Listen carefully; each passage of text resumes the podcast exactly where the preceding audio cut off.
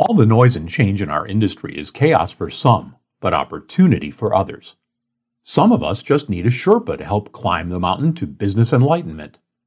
What's that journey like? How do you approach it and what do you do when you reach the summit?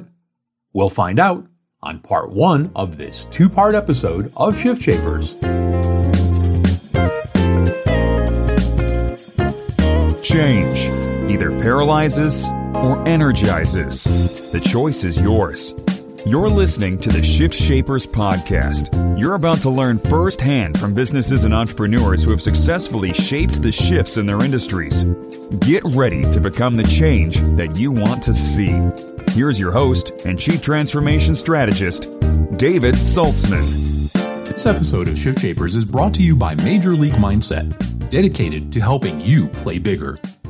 Do you watch those other advisors grab the large accounts and wonder, what do they know that I don't? Do you think about being the recognized authority on health plans and other benefits in your market, but just aren't sure how to get there?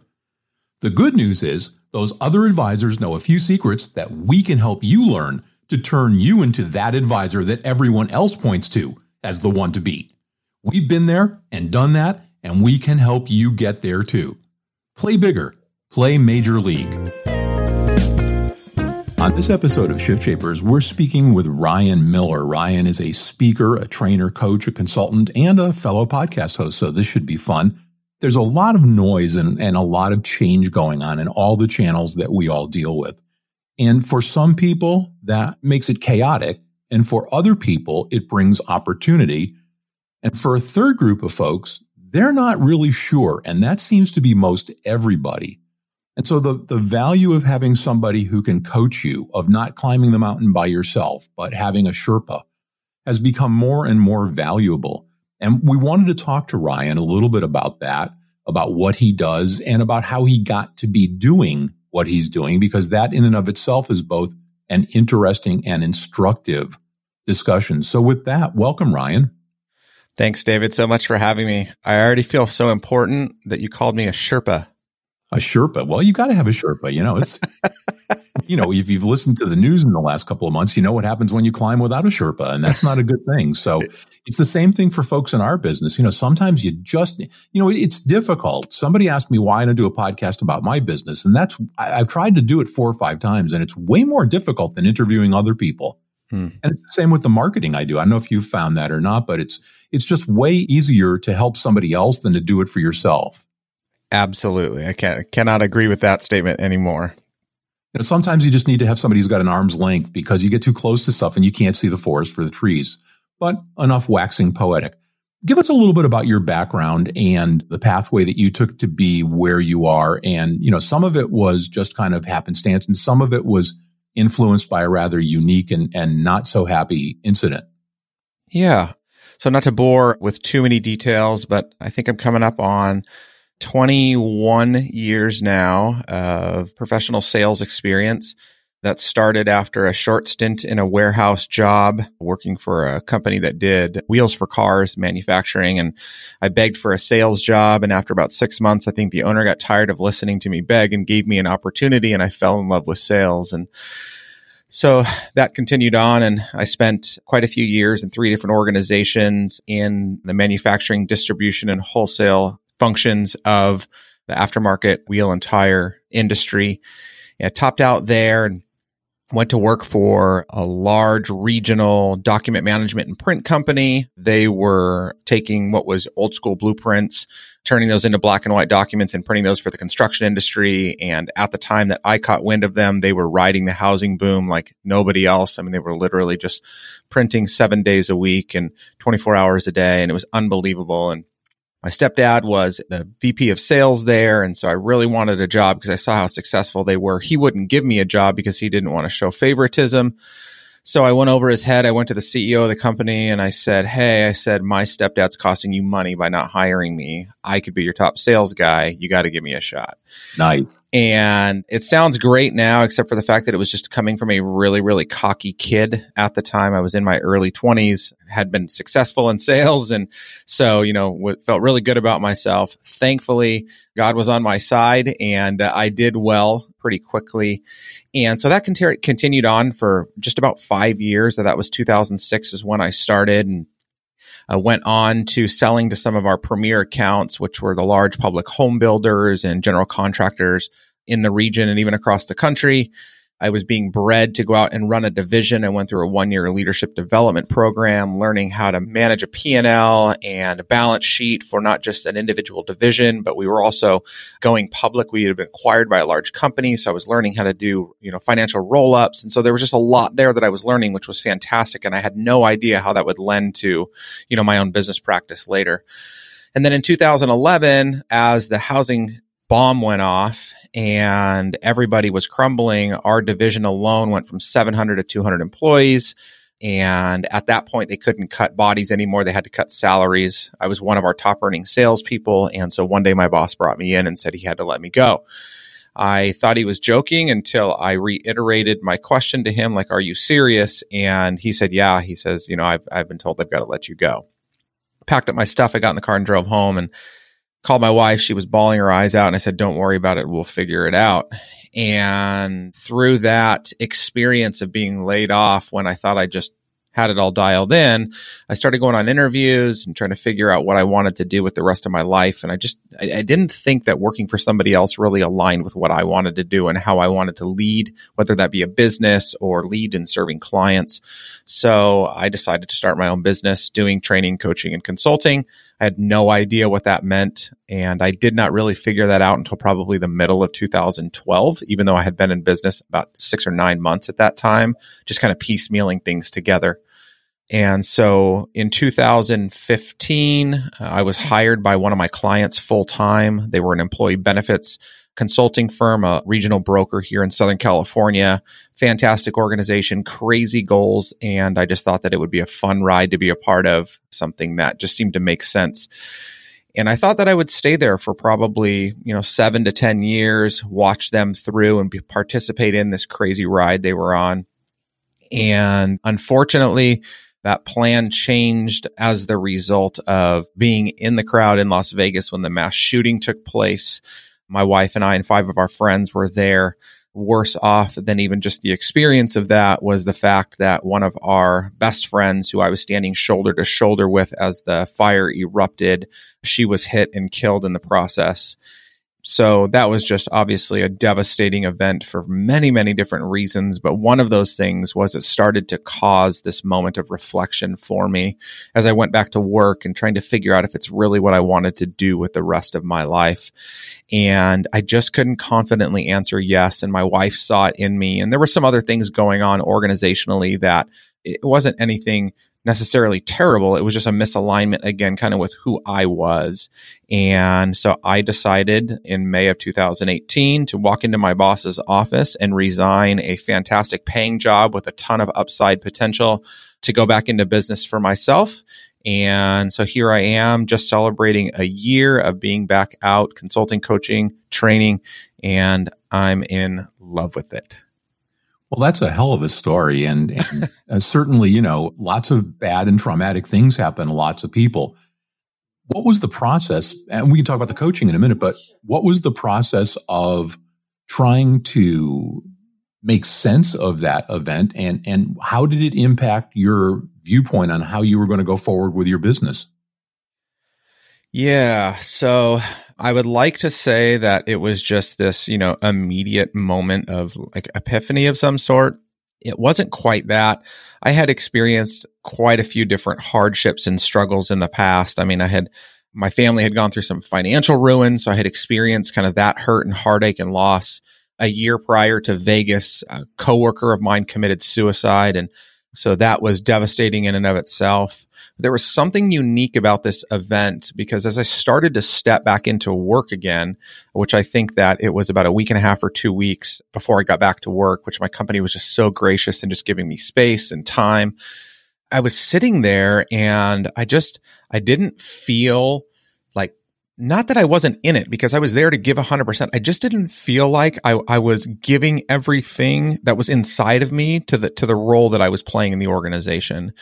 And so I just started to ask questions of myself. I had a coach who was uh, quite a bit older than me, really wise man. And so I was, I was really just, you know, speaking with him a lot and speaking to my wife and my wife saw it in me. And again, it wasn't that like, I mean, I was going to work. We were still doing good. We were successfully selling. My team was really happy and overall things were working great. There was just something missing.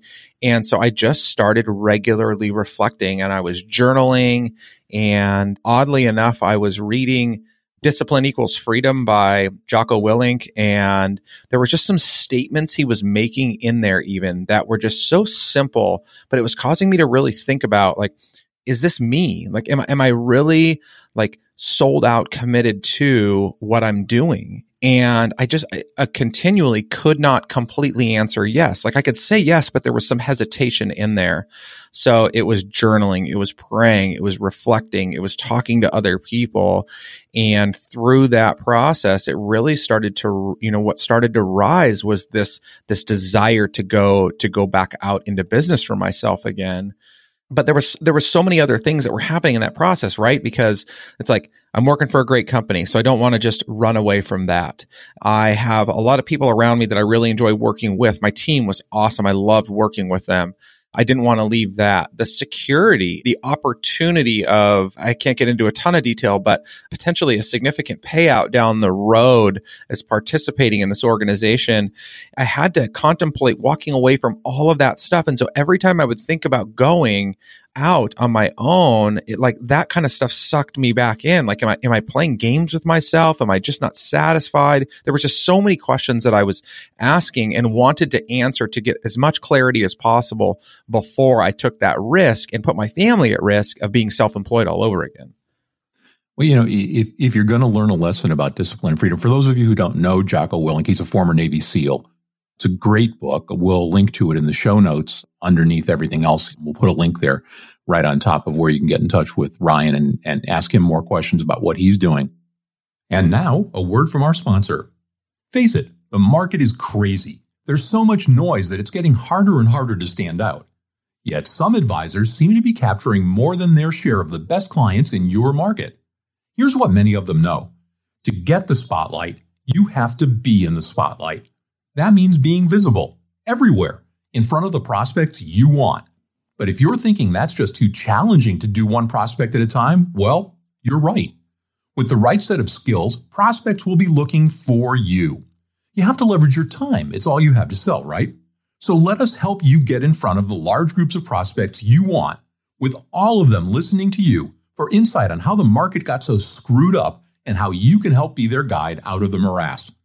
Let them know that you have the three C's confidence, competence, and a course of action that can help lead them. Our four week online course, Pitching from the Stage, will help with all the three C's as well as improving your ERA. That's engagement, relationships, and authority with our unique impact method. For more information, click the Major League Mindset logo on the ShiftShapersOnline.com website and use the special offer button on the site for a limited time, first come, first serve special just for Shift Shapers listeners. Play bigger, play Major League. And now, back to our conversation. Did all of those hardships and all of that thought that you had to give to things inform your approach to how you coach individuals and how you help them deal with the issues they're dealing with? Oh, I mean, absolutely. Absolutely even when I was coaching previously, when I was leading my team for the organization I worked for, even in all of that, like I, I, I was always very intrigued by and tried to lean as hard into the inward makeup of people, right? Not, not trying to get too philosophical necessarily, but, you know, there are very unique characteristics inside of people that make them who they are. And, you know, we talk about strengths and weaknesses and, and that's all part of it, but there is just a very unique makeup to each individual person. And so as I was again trying to tap into that for myself, and, and at that point in my career, by the way, like I had already been successful. I, I was clear with who I was. I was disciplined, habitual, like overall. I mean, people would look at me and say like, you know, he's doing all the right things. And so it's not like all of a sudden I had this like zero to 100, you know, flip or something, but because I was starting to reflect deeply on myself, then as I went back out into coaching again, so much more of my own mindset shift was in helping them to have a mindset shift and not focus so much on, you know, all the external things that we think we can control and can't, but really focusing more on the inward things that we 100% can control and trying to identify those, improve those, you know, wherever it may be possible. I think that's a that's a key component is is being aware of those things you can control, those things you can't control. How often, just as a general rule of thumb, would you say if you if you look at the entire universe of people that you that you talk to and that you coach, how often is there that misalignment of mindset? And that's the first thing you have to get right before you can move forward, just as a, a rough number. Gosh, I mean, I, I would I would say conservatively, it's probably seventy five percent. Yeah, yeah, and, and, most people would disagree with that statement if I, if I was implicating them into that 75%. And yet, if you look at anybody and the way that they design their life, and particularly in the way that people set goals for themselves, almost every single goal that people set for themselves are outward, uncontrollable events that they cannot 100% guarantee are going to happen. And yet that's all they're focused on. And that's how they shape their life and their business and, and, and, everything. And all the while they're missing out on these underlying things, which are the things that are inside of us, whether as an individual or inside of the individuals for the teams that we lead or work with or whatever. So it's just, yeah, it's so backwards. It is so backwards. So when you coach folks, what are the tools that you employ to help them get their mindset straight. And then, then we can talk about kind of, okay, once you've got your, your brain screwed on straight, where do you go? But what are the tools? How do you get there? Yeah.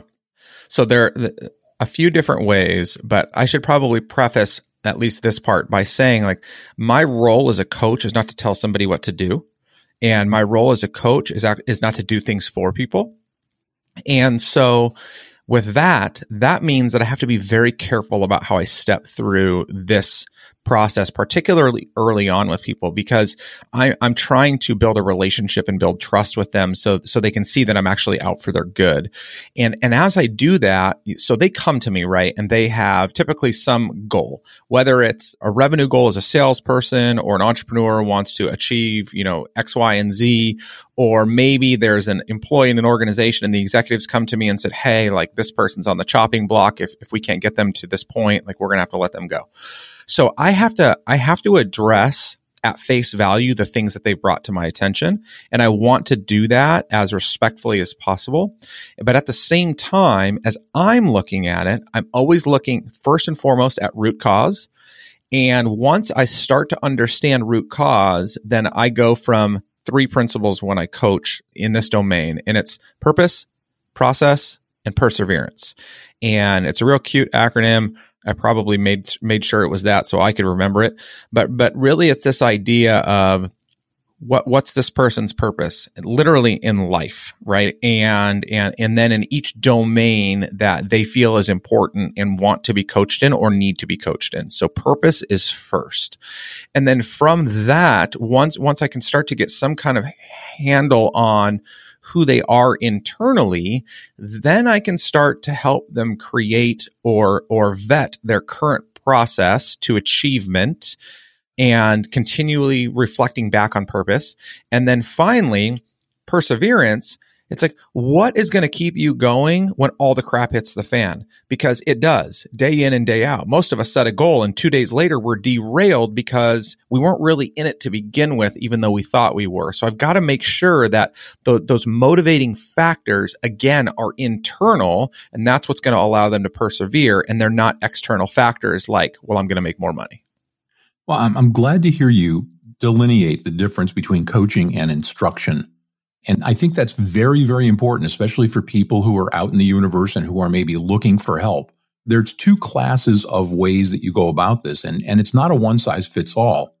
But coaches help draw out from the individual the answers that they need, or instructors just say, do this, do that, do the next thing. Do you often find that some of the people who hire you on expect instruction and not coaching? Oh, absolutely. Most people hire a coach thinking that that coach is going to help them do what they need to do, right? Like they're to, they're to, they're to help tell them what they need to do, or they're to help them do it.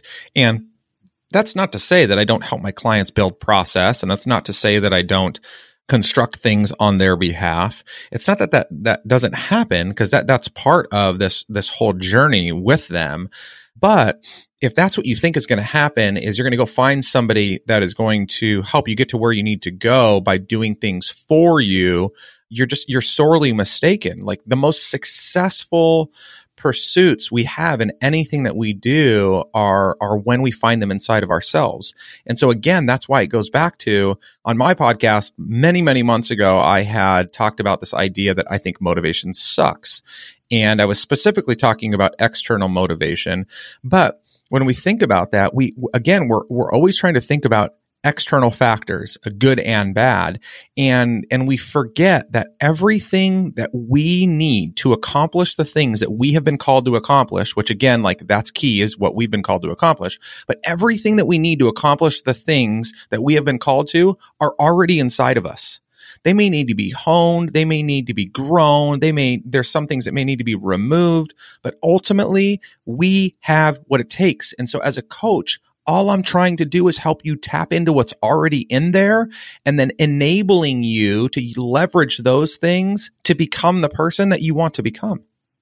There's a, a, great story about a little kid watching Michelangelo take a block of marble and make it into a beautiful statue of a woman. And, it, and when Michelangelo was done, the kid tugged on the, the sculptor's coat and said, Hey, mister, how'd you know she was in there?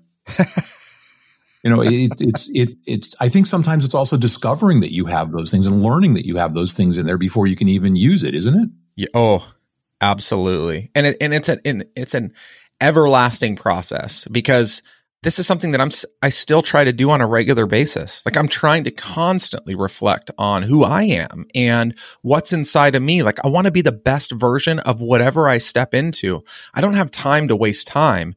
And so I've got to even do that for myself. The Shift Shapers podcast is a production of Strategic Vision Publishing and David Saltzman. This podcast may not be reproduced in any form, in whole or in part, without the express written permission of the producers. All rights reserved.